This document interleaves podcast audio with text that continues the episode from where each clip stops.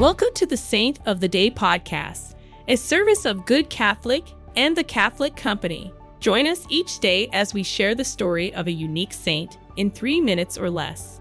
Today's saint is Saint Raymond of Peñafort. Saint Raymond of Peñafort, who lived from 1175 to 1275, was born in Spain to the noble family of Aragon. As a child, he received an excellent education and displayed a great love for the Blessed Mother. After studying and teaching philosophy and law, he entered the Order of Preachers. He preached the Crusades and encouraged the faithful to defend their civilization from foreign threats. To aid his preaching, Raymond requested that his fellow Dominican, St. Thomas Aquinas, write his epic Summa Contra Gentiles for the conversion of non Catholics, especially Muslims.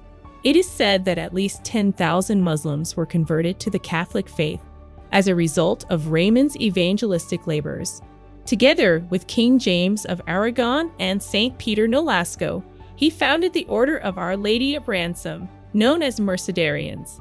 They are a group that worked free Christians enslaved by the Moors. Known for his great mind and great sanctity, St. Raymond was the Pope's personal confessor and close advisor.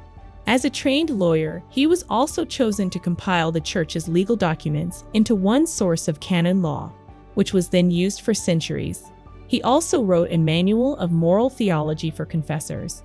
St. Raymond is famous for the miracle of sailing from the island of Majorca to Barcelona using his cape for a raft in protest of the King of Aragon's refusal to dismiss his mistress. St. Raymond of Peñafort is the patron of lawyers and canon lawyers. His feast day is January 7th. Because St. Raymond was a Dominican, I invite you to pray the Rosary today and offer it up for someone in need. St. Raymond of Peñafort, pray for us.